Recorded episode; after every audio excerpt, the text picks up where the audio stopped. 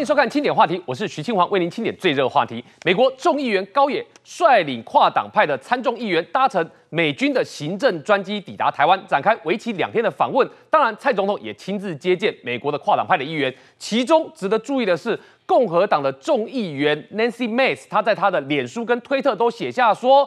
台湾共和国这个词，这个词一出来，当然引发广泛的讨论。而蔡总统呢，跟美方之间的互动方式，未来他们也注定一件事情，就是台湾跟美国官员的互动会更为频繁。而看到台湾跟美国友好关系持续加温的时候呢，欧洲也是一样哦。我们看到德国的新政府将由社民党、绿党跟自由民主党这红黄绿三党共组执政联盟，其中。他们的联合执政协议里面还写到一个关键的字眼，什么关键字眼呢？他们提到要支持民主台湾参与国际组织，而协议中也多次提到中国，所以你可以看到，他把民主台湾跟不民主中国当做一个相对立的名词。那么德国对中国的政策会转为更强硬吗？此外，我们看到产业的部分，苹果公司发表了一项一项惊人的数据，从二零二零年十月。到二零二一年九月，它的净利润是以每秒钟三千美元的速度一直在增加当中，它持续稳居全世界最赚钱的公司。而日经新闻网的报道里面也讲说，为了要冲刺自己研制的晶片，所以苹果呢，它会请台积电用五纳米来做他们的五 G 的晶片。所以产业的状况会有什么发展呢？我们等一下来宾会为各位解析。首先介绍来宾，两岸政策协会理事长谭耀南，大家好。台湾国际法学会副秘书长林庭辉，新闻好，大家好；证券分析师陈维泰，新闻好，大家好；时事评论家周伟航，大家好。好，首先我们要请教台湾男大哥哦，美国这个跨党派的国会议员到台湾来，而且是接二连三呐、啊。所谓叫接二连三的意思，好像从此没有断哎。所以你看到带头的这位高野的议员，我想他应该是日裔的啦，日本裔的。他还讲了一件事情，他说。未来美国官员访台将会接连不断。哎，台湾的大哥，对中国官方来讲，这个还蛮刺激的。他每来一次，中国官方解放军啊，外交部就要发言呛虾回呛一次。那来越多，他不就要呛虾越多次吗？是，呃，这个将来，这个接下来是成为常态了哈。常态说，十一月一个月份有两批呃，这个美国的参众议员来访问台湾。那当然，大家知道，就是说，他们坐着这个美国的专机来台湾的时候，当然也不只是到台湾，就是几个主要的亚洲国家，当然有不同的啊，那么任务跟做法。但是各位知道，说这几年来到台湾来看看、走走，了解一下台湾的情形和在抗中第一线台湾实际上的状况。这个已经成为显学，已经成为美国国会山庄参众两院的参众议员们都很乐意、很希望能够挪出时间，要求行政部门，就美国的行政部门来安排到台湾来看一看。因为过去各位知道，这个美国的政治人物、民选的参众议员到中国的访问，这个是常态。大概你这个一定程度资深的参众议员，大概都去过或都希望能够去到台湾来的少之又少，所以实际上很多人，尤其是最近几年出来的这个国会议员里面，对台湾其实很多都已经非常清楚了解，但是没来过。那么这一两年来，陆陆续续大家都希望来看的时候，美国的行政部门也希望安排他们的国会议员来台湾看一看。那各位知道哈，像你看，像画面上昨天晚上到的这个飞机，他来的时候，他绝对不只是只有这几个议员跟议员的助理而已了吧？啊，就说美国的军方的人士、美国的行政部门的助理和重要的幕僚，不管是来做简报，或者是来趁这个机会借着跟我们的。呃，国防部、国安会或相关的单位、外交部等等做进一步的接触跟互动，都会非常频繁的借由一次又一次的这个参议员的来访、众议员的来访，来继续进行这样的台美的互相交流。那各位知道说好，这个刚刚清华讲这个高野这个众议员呢、啊，那他是民主党加州第十四十一选区选出来的。那高野众议员是日裔的美国人嘛，哈，那么今年六十岁，那么他是其实是亚亚裔的美国人里面第一个啊。在国会议员里面的第一个这个出柜的这个同志了哈，同性恋者。那么他现在是美国的退伍事务众议院的退伍事务委员会的主席。各位知道，退伍事务退退伍军人事务委员会，其实在美国扮演着一个非常重要的地位，因为美国的军人的地位很高。对，那么退伍军人也在美国的社会扮演一个非常重要跟稳定的力量。那么这一次当然来的时候呢，各位知道，这个美国在日本、在韩国有驻军了啊。那么这次今天刚好哈，那么礼拜四就是昨天是美国的感恩节，那么高野这个众议员就率团呢，那么到了南韩跟驻军一起欢度感恩节，完了以后就直接到台湾。那另外一位情况刚刚提到这个共和党籍的众议员哈，他是南卡罗来纳州四十三岁，在南卡第一选区的梅斯，那么他是第一任刚选上，才当了一年啊的这个众议员，那他就在他的这个这个社群媒体里面就说：“我来了台湾共和国哈，Republic of Taiwan。”那我想。各位有些人会误认为说啊，他可能是写错了，他不了解台湾或不了解这个国际局势。不对不对，现在的美国参众议员里面，大概对于这个两岸关系、台美关系、美中关系不了解的，基本上已经没有了啊。那当然，这个绝对不是美国的官方立场，可是这个某种程度上也是间接的，用一个巧妙的方式，用他个人的立场来表达对台湾的主权的支持。因为各位，台湾的大哥，你的意思，他不是写错。他绝对是认真的把它写出来，对，当然，所以观众朋友可以看一下，这就是 Nancy Mace 他所发的推特，他上面就特别写了 Republic of Taiwan 这样的用法，是是，就就是说，当然，那他是刚选上的南卡，各位知道南卡的这个这个保守党啊，就是共和党，那么对川普的支持度是非常非常高的，那他。借由这样巧妙的他个人的啊这个这个新秀的众议员在推特上面的这个这样的一个表述，其实也间接的在支持台湾，支持台湾的主权。当然，老共一定气炸了，一定气死了。可是接下来一而再再而三的用国会的参众议员，用美国的行政专机或甚至是军机，那么带着相关的行政人员或国防部或军事之间的互动交换。我跟刚刚各位各位报告过，这绝对会接下来是常态。那么这样的一个交换，其实对美国的政坛、美国的政治领袖们，能够亲身实地的到台湾，增加对台湾的了解，乃至于对台湾的支持，这台对台湾来讲，也绝对是好事。所以你可以看到，台湾的国际地位越来越重要。而你看到美国的国会议员访台这件事情呢，它真的是让中国觉得芒刺在背。就像我们刚刚讲的，他要不断的一直做回应嘛，所以。中国在 YT 上面，各位中国人是要翻墙才能够看 YT，但中国在 YT 上面，他还成立了一个叫“军政速递”这样的频道，还宣称说要制裁十二家台独金主企业。但问题是在于说，这样的动作，它对于台湾真的能够产生实质的吓阻作用吗？此外，你也看到一件事情，很多中国的大企业开始将总部迁出北京，他们是担心被共同富裕吗？廷辉。这个军政速递这个呃，我们讲说这个频道哈，这个频道其实还蛮多人在看的。我今天特别有看一下，它大概每一部影片的流量哈，事实上可以到达四千多万有。那这个是全球性在看的。那问题是它。呃，设立的地点竟然设立在美国，这显然就是中国有一个大外宣的一个系统哈，然后把这个网站呢故意弄在美国，然后再运用所谓的 YouTube 这样的一个一个频道呢，来对国际社会散播。我们过往来讲的话，看到的是它的央视哈在做这些事情，但是现在它已经转成是网络社群媒体，然后不断的在释放出一个大外宣的一个消息。而我们看到他所行述的，基本上你没有看到那个任何的一个当事人露脸哦，他完全都是用一个呃类似。主播的方式一直在阐述一些事情，而最近刚好最夯的就是呃国台办呢、啊、发布了这个所谓的这个远东集团哈、这一个事情哈、啊、来制要制裁这个所谓的捐捐款给这个什么台台湾台独分子顽固的台湾台独分子，那所以直接点名了远东集团哦、当然这个。这个呃军政速递当中也点名了十二家左右的台湾的所谓的企业啊，支持台独的这些企业啊，那这些企业当然在中国大陆可能踹了皮皮蛋了，不过这些企业大概有一些像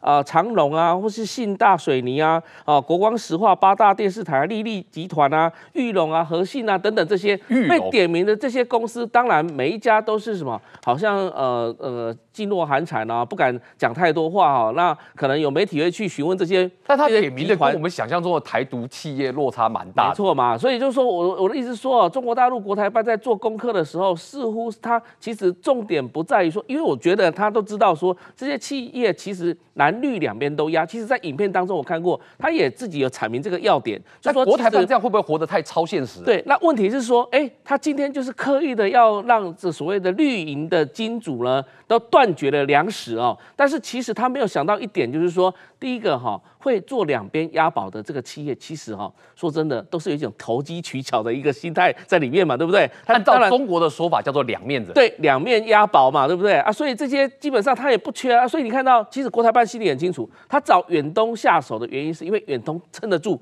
我给他罚二十亿台币又怎么样？远东还是撑得住啊。但是如果你给中小企业直接下二十亿的罚金的话，你觉得中小企业？撑得住吗？撑不住的啊！所以就是说，他直接挑最大的、最大尾的下手，而且远东集团的它的那个所谓的那个数量总额，在所有的统计数据当中呢，历年来二零一六、二零二零的这些相关选举当中，都是占最大宗的哦。那其实像裕隆集团这些啊，所以你可以看到啊，说中国大陆出手，其实它是目的在杀鸡儆猴啦。但问题来了，就是说今天今天搞到这个地步来讲，你觉得绿营的金主难道？一定只有中国大陆的台商吗？这个绿营金主早就转到美国，早到转到东南亚，早到转到印度的印度的台商去募款了嘛。所以你说你中国大陆你要把那个常备管辖权再管到美国的台商企业吗？我觉得他也管不到。所以这个只会造成一种现象。那未来是不是在台湾捐钱给蓝营的，或是捐钱给非绿营的这样的一个阵营的，就等于是收受了中国大陆的资助呢？是不是更加证明说这些？这个所谓的候选人背后都有中国支持呢？那你这些人在台湾还选得上吗？所以这其实是导这个所谓的呃，它效应来讲的话，在这几天未来来看的话，它反倒不会有正面效果，反倒会有反效果的出出现哦。等于是国台办认证的。候选人，那你到底台湾要不要选这样候选人？反倒对国台办贴上标签，这就不是所谓的。对台湾的候选人来讲，被国台办认证，应该都蛮高兴的。对啊，这个就变成说，你红帽子戴上去的不是民进党帮你戴红帽子，是国台办已经帮你戴红帽子了。所以我们可以看到，在美中对峙的态势之下，中国的企业，尤其是华为作为指标，它的手机手机的销售量啊，跟自由落体一样，业绩大崩跌。所以华为的小编。啊，业绩崩跌的情况之下，他竟然在推特上面说“黑色星期五特价”，怎么样的特价呢？他说所有在美国贩售的华为手机一律享有一百 percent 的折扣。哎，一百 percent，你的手机不是等于免费吗？所以你可以发现，华为的小编这叫苦中作乐啊。但是为了要脱困，华为祭出了一个策略，什么策略呢？他号称要用两百万人民币的年薪去聘用天才少年，而且号称。天才少年救华为，这是什么策略啊？维泰，好，呃，黑色星期五通常都是欧美这个最主要的一个购物季，尤其是在美国的一个部分。那么这一次呢，这个华为的小编呢，就在推特发了一个笑话。好，他说就是所有在美国贩售的一个华为手机，全部都打一百趴的一个折扣。对，一百趴什么意思啊？我们刚才讲说，哎，这个十趴折扣就是等于打九折嘛，二十趴的折扣就是打八折，一百趴不就是零元吗？免费送手机吗？对啊，大家都哦都看到这个标题就很惊讶。结果呢，没想到他下面就说哦，it's a joke，只是一个笑话。为什么？因为华为的手机没有办法在美国做贩售，这才是真实的状况。对对对，他要凸显说，其实华为手机目前来讲是没有办法在美国去做贩售的。好，那华为到底有多惨呢？好，根据呃这个最新的财报数字的出来，第一季到第三季，华为的营收一点九兆的新台币。好，看起来很多，对不对？可是它较去年同期足足是衰退了三十二点一 percent，而净利率只有百分之十而已。好，它为什么十趴？对，它跌得非常非常的多。好，更可怕在后面。哈，为什么会这样子？因为实际手机晶片整个都出现断裂，大家都不没有办法去出货给他嘛。哈，所以它的手机的出货在第三季单季哦。全球哦，只有出货五百八十万只，足足较第二季衰退四十点八 percent，甚至较去年第三季足足衰退了八十四个 percent。哇，哦，负八十趴，对，衰退非常非常多，衰退到什么程度？它全球市占率只剩下两趴。这华为目前、欸、对，好，从之前可以跟这个这个我们说的这个苹果去叫板的华为，现在全球市占率只有两趴。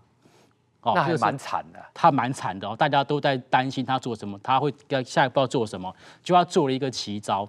他去找了天才少年来救华为。天才少年救华为，对，好，他的这个叫天才少年这个计划，从二零一九年开始，就是他在呃前面两年发生一些重大变革的时候，他去找了一些，就是说，哎，在学校可能是学霸，业绩对，不是学业成绩非常好的一些学生，让他一毕业之后就用高薪挖聘到这华为里面，然后去做一个长期的栽培。那目前呢，大家最津津乐道就是一个叫做姜奎的一个二十七岁学霸，他。博士一毕业之后就就被华为用八百七十二万的新台币，大概是两百一十万的人民币去做一个挖角年薪。哦，这很高哎。对，非常非常的高，八百七十万的新台币哎。那华为找他来做了哪一些的表现给大家看？哦，这个哈、哦，我这个特别看了一下，他在华为公开发布的新闻里面，只有提到这个天才少年他的一些所谓的一个个人的行事历。哦，他一周的行事历，然后大概分成四大区块，什么科学研究啦、生活啦，还有求职跟知识补充的部分。那最被大家所这个探讨就是说，哎，他在这个生活的部分呢，他除了一般一般这个论文研究之外，他生活部分也过得非常非常充实。包括像他在这一个礼拜里面，他去找美食餐厅，哪一家呢？台湾牛爸爸牛肉面，他要去探访美食餐厅。很有趣哦，好，他还要读两本这个所谓课外读物，还要在年底之前考到驾照，还有就是要订定这个西部大环的旅游计划，甚至说他还要定下目标，他要在一个月之内练出腹肌，而且减肥减到七十公斤啊。华为花了折合台币八百多万挖了这个人来，然后特别发布新闻说这个人会练出腹肌，这个人要怎么玩，他还要去参观美食餐厅。对，这个华为会不会花钱花的也太任性了吧？我觉得他好像有点在转移这个市场上面的焦点，让大家不要看到他在这业绩方面的一个衰退的情况。那也借机让大家知道说，其实我华为其实还是过得很好，我还是有很多的这个资金可以去延揽这些新的人才。但华为的状况让人家觉得看了有点啼笑皆非的感觉。但另外一件事情更啼笑皆非，为什么？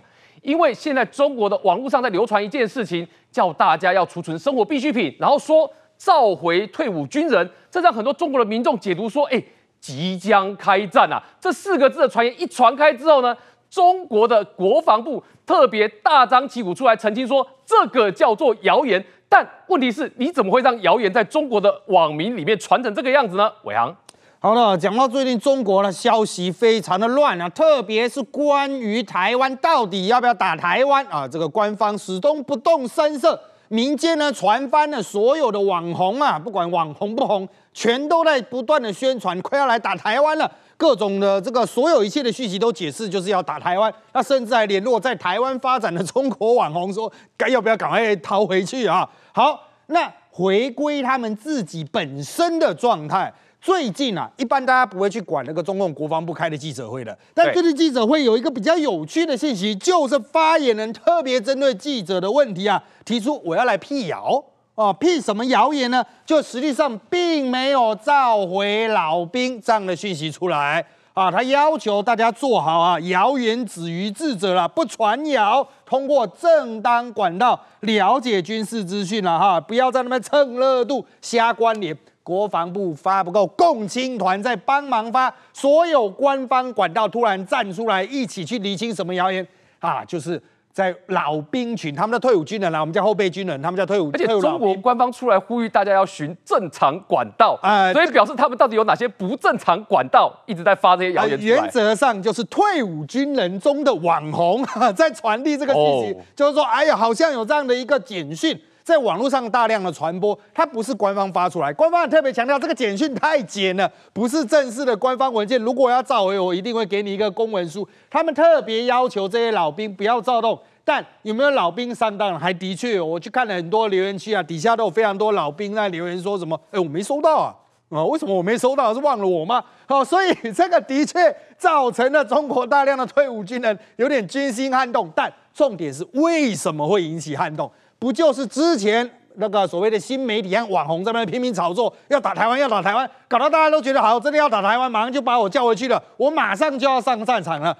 这个就是戏演过头，玩过火，所以中共官方特别出来要求这些网红不要在军事上面制造谣言。不过，这应该也可以让中共体认到，就是说，如果相关的议题持续的炒作下去，对他们自己来讲，对台湾人是无伤，反而造成他们内部不安。就像之前那个，只是叫大家囤一些青菜水果，囤一些应急用品，大家都觉得就是要打台湾了，物价马上都飙起来，简直就是莫名其妙嘛。你可以发现哦，中国现在面对台湾的问题国际化了之后，它采取的动作越来越无效。但我们要观察到国际的重点，第一个，德国，它在大选之后，现在新的执政联盟看起来对于台湾会更亲近，对于中国会开始日趋的排斥。但怎么样的排斥呢？等一下告诉你。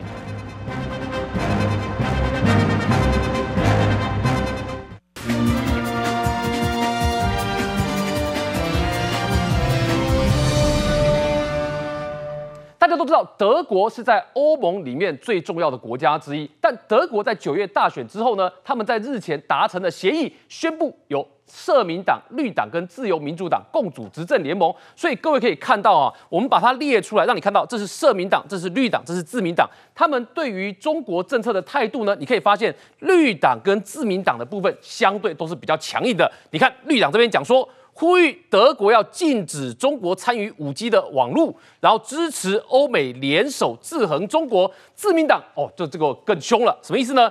他的政见讲说，肯定台湾的民主自由，要删除政见里面的一中政策。所以你可以看到哈，在他们这一次的联合执政协议里面，还提到要支持台湾参与国际组织，然后内文里面在台湾的前面还加上一个形容词，叫做民主。哎，民主这两个字看起来也是冲着中国来的啊，廷辉。对，没错，这一次这个就是红绿灯，大家所俗称的红绿灯执政联盟啊。红绿灯当然就是什么绿色。红那个黄诶黄色还有红色嘛，对不对？对各自代表这三个政党的一个德国的王力宏啦，对他们的、这个、黄绿红，对对黄绿红。那那现在就是说，这个政党他们提出的联合这个政政纲里面有提到，就是说支持台湾民主的台民主台湾哦，参与国际组织。那这个东西非常重要，因为他为什么？他除了去讨去去批批斗中国的人权问题之外，讲到了新疆、香港还有西藏的等等这些问题之外，另外就是对于台湾这一块来讲的话。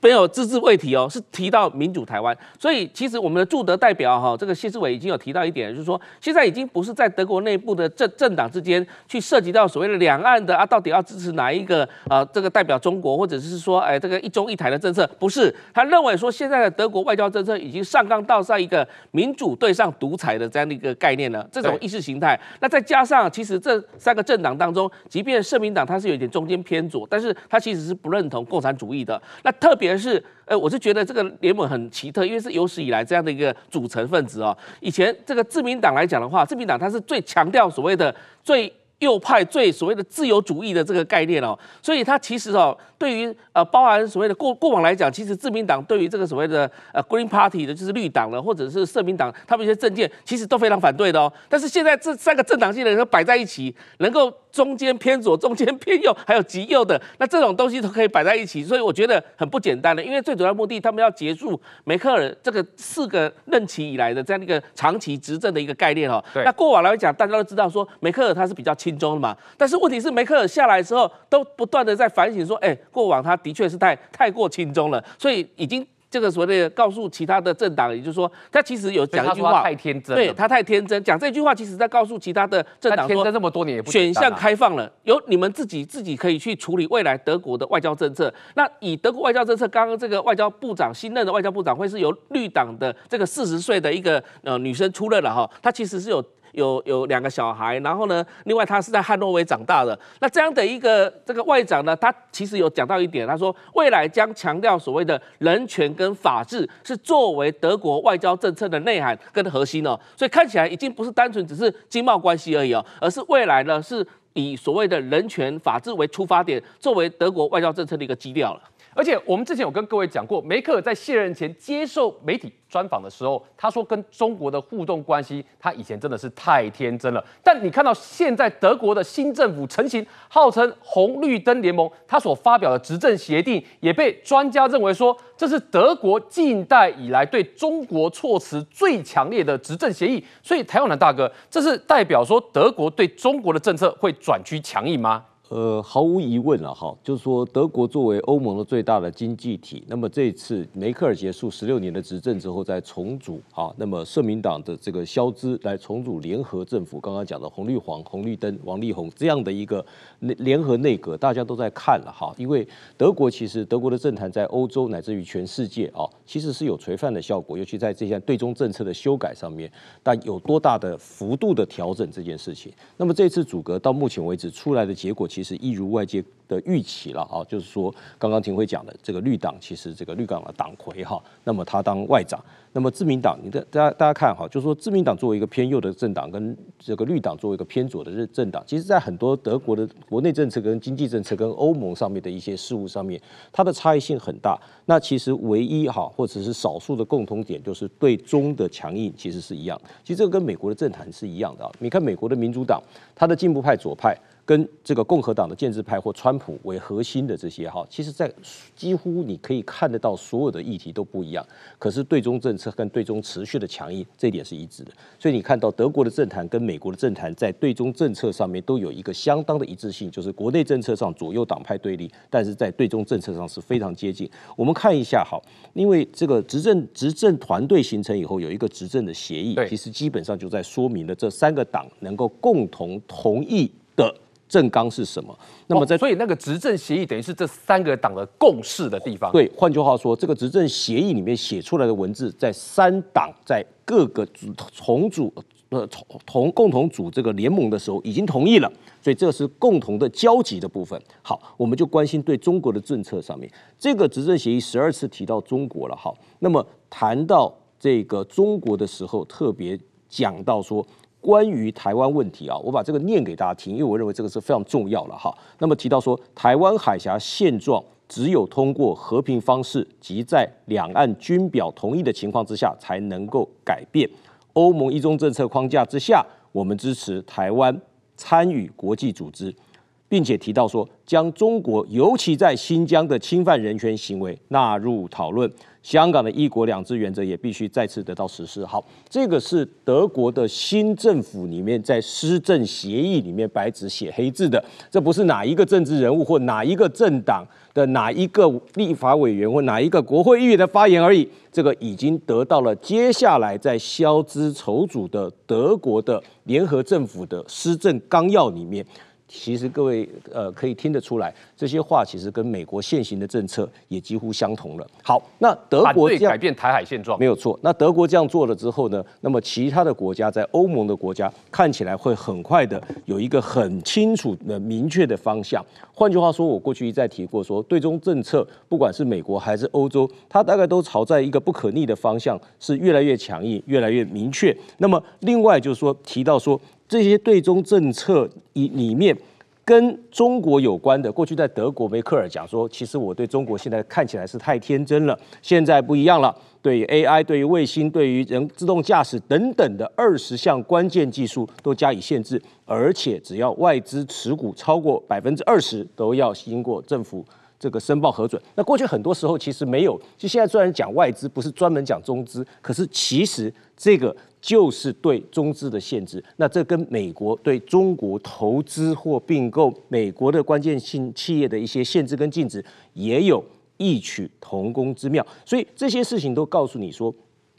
欧盟的最大的国家、最大的经济体德国，在过去跟中国是在这么友善、相对友好的氛围之下，现在都是这样子了。那这些其他的欧欧欧洲国家，我还不讲澳澳洲，我还不讲加拿大，或者是日本、韩国，或甚至是美国，这些欧洲的主要国家，看起来跟中国的方向或对中的政策都有一个大篇幅、大角度的修正，更不用说。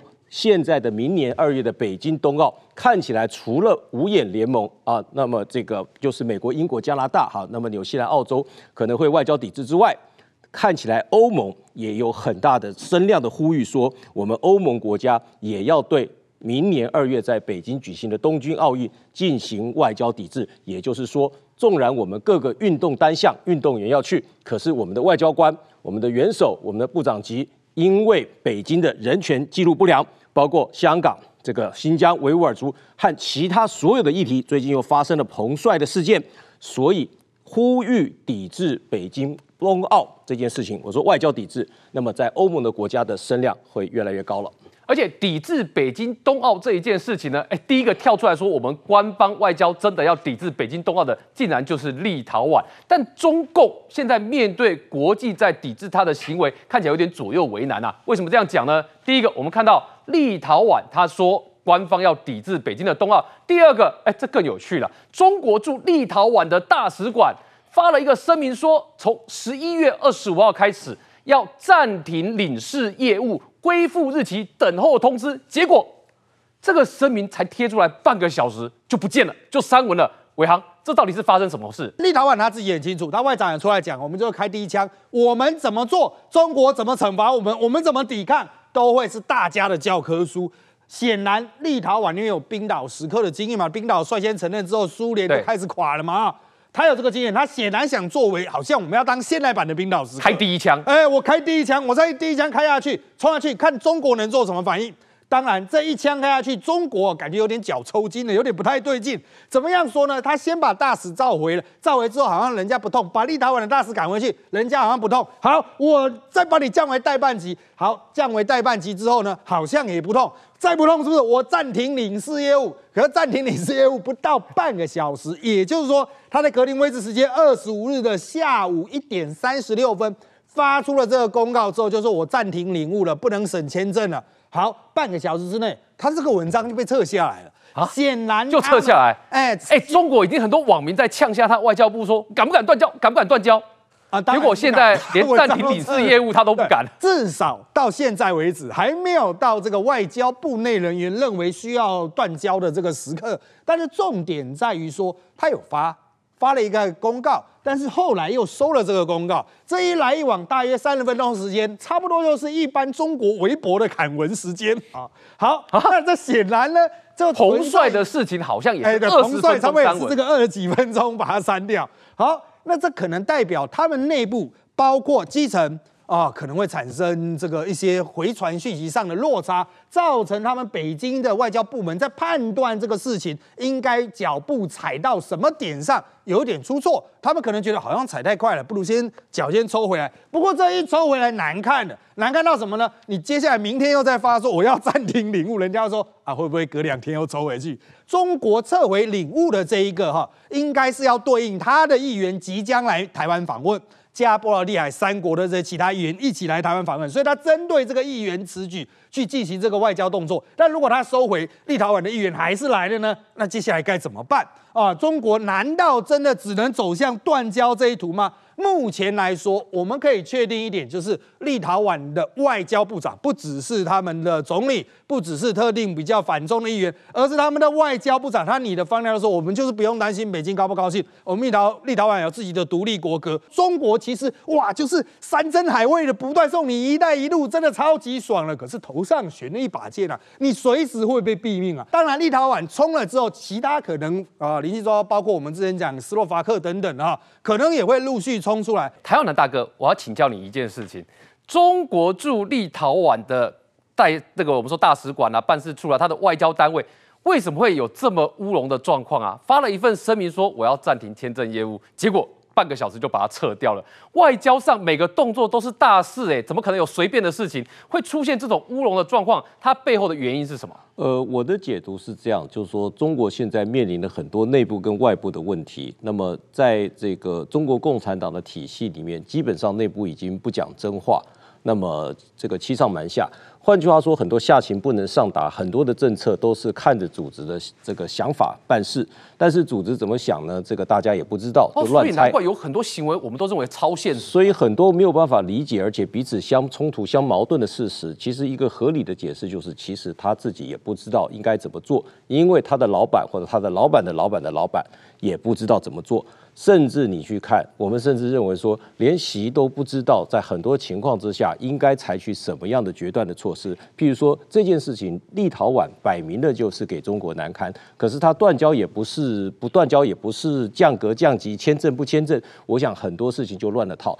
重点是我之前讲过，它因为不是立陶宛一个接近三百万人的国家的事情而已，后面还有其他的欧盟国家、美国国家、加加拿大。大家都在看你怎么做，你怎么做都不是的时候，才会出现你刚刚看到的这样的情况，就是一下说拒发签证、停发签证，一下又恢复，一下又这这个表示说，整个中国外交部在处理这些国际间对中国的这个抵制的这些作为的时候，其实已经乱了套了。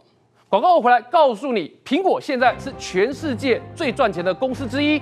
但苹果现在的五 G 新晶片找谁代工呢？找台积电代工哦。那对台积电来讲，这会有什么样的帮助呢？等一下告诉你。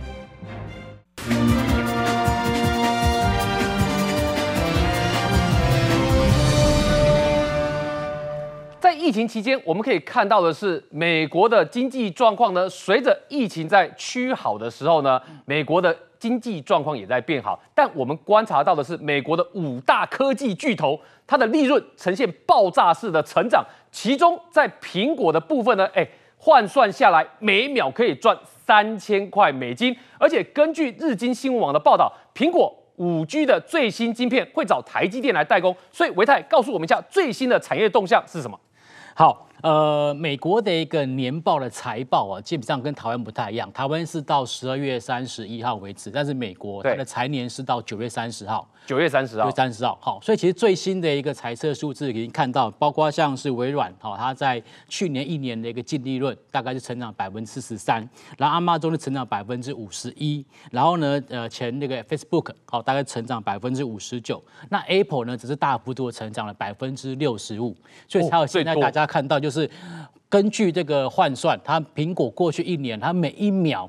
赚进了三千块钱的一个美金，成为了就是我们说的全球最赚钱的一个公司哦。所以从上面看得出来，苹果是最赚钱的，每秒它是赚三千零二块美金。对，然后 Google 是两千两百三十九块美金，是微软是两千一百五十三块美金。然后你看到这个叫 Meta 的，其实就是脸书啦，Yes，它是每秒一千两百七十八块美金。而你说的这个亚马逊，它是每秒八百三十三块美金。对。哦，虽然说亚马逊看起来是最最落后，可是还是很会赚钱，还是很强，还是很赚钱。好，不过呢，我这边要讲的是，哎，苹果可能未来会更赚钱哦，会更赚钱，会更赚钱。为什么呢？我们看到刚刚你有提到一个新闻，叫做苹果它可能要去推出它的自己研发的五 G 的数据晶晶片，重点在什么字？哎，它以前是用高通的吧？对，重点在它自主研发这四个字。以前它是用高通哦，可是现在苹果它决定要用它自主研发的数据晶晶片，而且要搭配台积电的四纳米的一个制程来去做一个量产的动作。好，那除了这个数据机晶片呢，苹果要自己去做研发之外呢，它甚至连这个射频晶片、RF 晶片，还有包括像是这个毫米波的一个零组件，甚至包括像这个电源管理晶片，它都要打算自己做研发。好，那根据这样的消息，是高通也出来回应，他说他在法说会上面说没有错。哦，目前呢，他们认为说，在未来这个苹果针对这个所谓的高通，他所购买的这个所谓数据晶的晶片，很可能会从过去可能三成以上降到了二十 percent 这样子的一个水准。好，这个是在高通的回应。那大家可能会不知道说，它手机芯片到底是什么样的一个结构？哦，我跟大家报告一下。第一个就是手机晶片基本上是分成两大部分，第一部分是 AP，也就是所谓的应用程式的晶片；第二部分就是刚刚我们所提到的数据机晶片，在这个下面这一块。好，那在过去应用程式晶片的部分，本来就是属于苹果自己在做研发跟设计的。好，但是它的下面这一块叫数据晶晶片，它过去是跟高通合作。那么数据晶晶片里面包括要像什么基皮晶片、RF 晶片，跟这个通讯这个协定软体，还有包括的天线等等，这都是绑在这个所谓数据晶晶片里面。好，以前那个部分钱是给高通赚的。对，没有错。好，那为什么这一次苹果要拿回来自己做呢？哎，这有故事的哈。事实上呢，其实从二零一七年哦，就发生了苹果跟高通他们彼此之间的一个法律的一个诉讼。什么事情呢？在二零一七年呢，苹果针对高通对他所收取的这个所谓权利金的部分，他认为收的太高，收的太高，所以他就去去去提告。好，那么提告之后呢，那苹果就份额在对它的什么 iPhone X、iPhone XS 跟 iPhone 十一那个这几个系列全部都采用 Intel 的一个通讯晶片。这在二零一七年发生的事情。二零一七年发生。对，好，那苹果出了第一招之后，高通马上就回击。高通在二零一八年同样的针对苹果提出了所谓的控告，它的一个侵权的一个官司，尤其是在中国的部分。OK，好，那么彼此之间就彼此你告我告来的一个过程当中，一直都没有。很快的就有一个所谓水落石出的一个答案，但是在二零一九年，苹果做了一件很重要的事情，什么事情？苹果它花了十亿美金，它去收购了 Intel 的数据晶片的部门。他就等于是为了后面这件事情来去埋伏笔。苹果那个时候就在做布局了，对，还要埋伏笔。高通，没错。好，那么在二零二一年，在今年，啊，双方终于达成了和解。那未来呢，这个 iPhone 也可以再持续在用高通晶片。但是在今年，有没有看到苹果在它的 NB 的这个所谓的那 M One 晶片的部分已经自制成功，而且也是找谁？找台积电，一样是效能表现非常好。对，没错。好，那所以说，其实从 Apple 它在过去从二零一七年跟高通的这种所谓的官司缠讼，它得到一个心得，就是说，第一个，我不要再受制你高通的约束，它要拿到晶片自主权。那除了它的手机晶片要自己拿回，欧盟国家在对中国态度一样啊？哎，没错。要摆脱这种控制，要摆脱控制，对，好，它除了这个手机界面要摆脱控制之外，它的 NB 的晶片也摆脱 Intel 控制，所以从头到尾可以观察到，就是因这个 Apple，它基本上就在走一条所谓的苹果晶片自主的一个道路。好，那么在苹果晶片自主道路的背后，谁是最大的推手？当然就是台积电。OK，好，那根据我个人的也根据我个人的理解，就是目前除了苹果之外，其他大厂也通通都在走。晶片自主的道路，所以讲白话一点，不管苹果跟高通打到什么程度，钱台积电都赚得到。哎、欸，对哦，而且以前的台积电它是几个重要客户，NVIDIA、AMD、高通，然后苹果，现在可能还有其他的一些过去曾经依偎在高通晶片下面的这些的所谓的电子公司，都很有可能出来去做自己的晶片。OK，那为什么这样子呢？有两个原因，我个人认为，第一个。苹果它这样做呢，它对未来它推新机的时程能够更有把握，因为以前它推新机，它要等高通新的通讯晶片出来，它才可以推新机，现在不用了。好，第二个，它自己做晶片之后，跟台积电联手，强强联手，它有机会有办法去降低什么晶片可能会断裂的风险，避免刚刚这个华为发生的事件一样。好，当然我个人认为说，其实，在前两个月，高通它要下单给这个三星。三纳米的一个晶片，我觉得这也是一个压垮骆驼最后一根稻草。为什么？因为其实过去三星的这个晶片有过热的一个现象发生。对，那苹果它大概不希望它未来这个新的晶片，就是我们常常开玩笑讲，高通的骁龙的晶片下单给三星，结果人家其他手机搭载了之后，就被人家讲说，哎，我买手机还附赠暖暖包的功能，因为过热。对，苹果就怕。同样的事情重复在发生，所以他对高通这次下单给三星，然后他想说还是算了，我们还是找台积电好了。哦，所以我觉得这次是苹果它在整个晶片自主之路上面来讲，算是它一个很大很大的一个转变。哎，那我要请教你另外一个问题，因为刚刚讲到台积电，但今天有个大消息，嗯大消息是什么呢？联电跟美光两个展开了全球的大和解。嗯，这个大和解我们都知道，它背后的问题就是在于说。之前福建晋华跟联电之间的合作关系有偷到美光的技术嘛？嗯，可是你可以看到的是这场大和解，美光是选择跟联电之间是和解的，但不代表他就放过了背后的晋华，他这个动作的意义是什么呢？嗯，好，当然其实就是跟中美之间的科技战有很大的关系。好，哦、没错哈。那这个事情也是要提，也是要从二零一七年二月份开始提。二零一七年二月，美光在台湾首先提告，对谁提告？对联电提告。提告什么呢？他控告联电针对这个所谓中国福建的晋华半导体，他窃取了美光 DRAM 的一个制成的机密，我在台湾做提告。那二零一七年的十二月，同年的十二月份，美光又在美国的加州对联电跟晋华同时提出这个诉讼。也是同样是侵这个控告他们，就是侵害美光它在记忆体方面的一个机密。好，那二零一八年联电也反过来就针对这个美光在中国也提出一个所谓的控告的一个所谓侵权的官司。对，好，所以其实从二零一七年、二零一八年又是一个就是美光跟联电彼此互告来互告去的一个状况。但是在二零二零年呢，联电哈，他在跟美国的司法部，他达成了和解，他承认了这一项所谓的营业机密的一个外泄的事件，然后同意支付美国政府六千万美金的一个罚款。好，这个事情、哦、所以等于事实的部分对美方来讲，他拿到了。对这个事情，我非常的印象深刻。为什么？因为当天呢，这消息出来之后，原本资本市场都认为说啊，海呀海呀，联电应该要大跌了。对，就那一天联电大涨，因为这个事情，这个事情本来他要，他本来要去赔。赔偿的这个金额原本是比这个还要高很多的，就退出来只有六千万美金，所以变成联电，它就解脱了这个所谓的官司。因为当初资本市场都研判说，它赔偿的金额会高过联电自己手上现金，对，可能会直接就破产了，都有可能。就后来只只赔了六千万美金，所以有点所谓利空出尽的一个味道。对，OK，好，那么在今年的十一月二十号，就在今天，联电又跟这个美光。同步发布这个联合声明，啊，宣布说刚刚这个所谓的一个这个传送的事件，已经达到全球和解的部分，也就是未来其实在美国跟台湾的一个科技上面的合作，大概可以看得出来，从这个事件可以看得出来，未来这个台美的合作关系有可能会更进一步。广告回来告诉你，在中国竟然有这样的歧视啊！学生吃营养午餐吃完之后上吐下泻，但是校长竟然告诉你说，这个提供营养午餐的公司我换不掉啊！怎么会有这么奇葩的事情呢？等一下告诉你。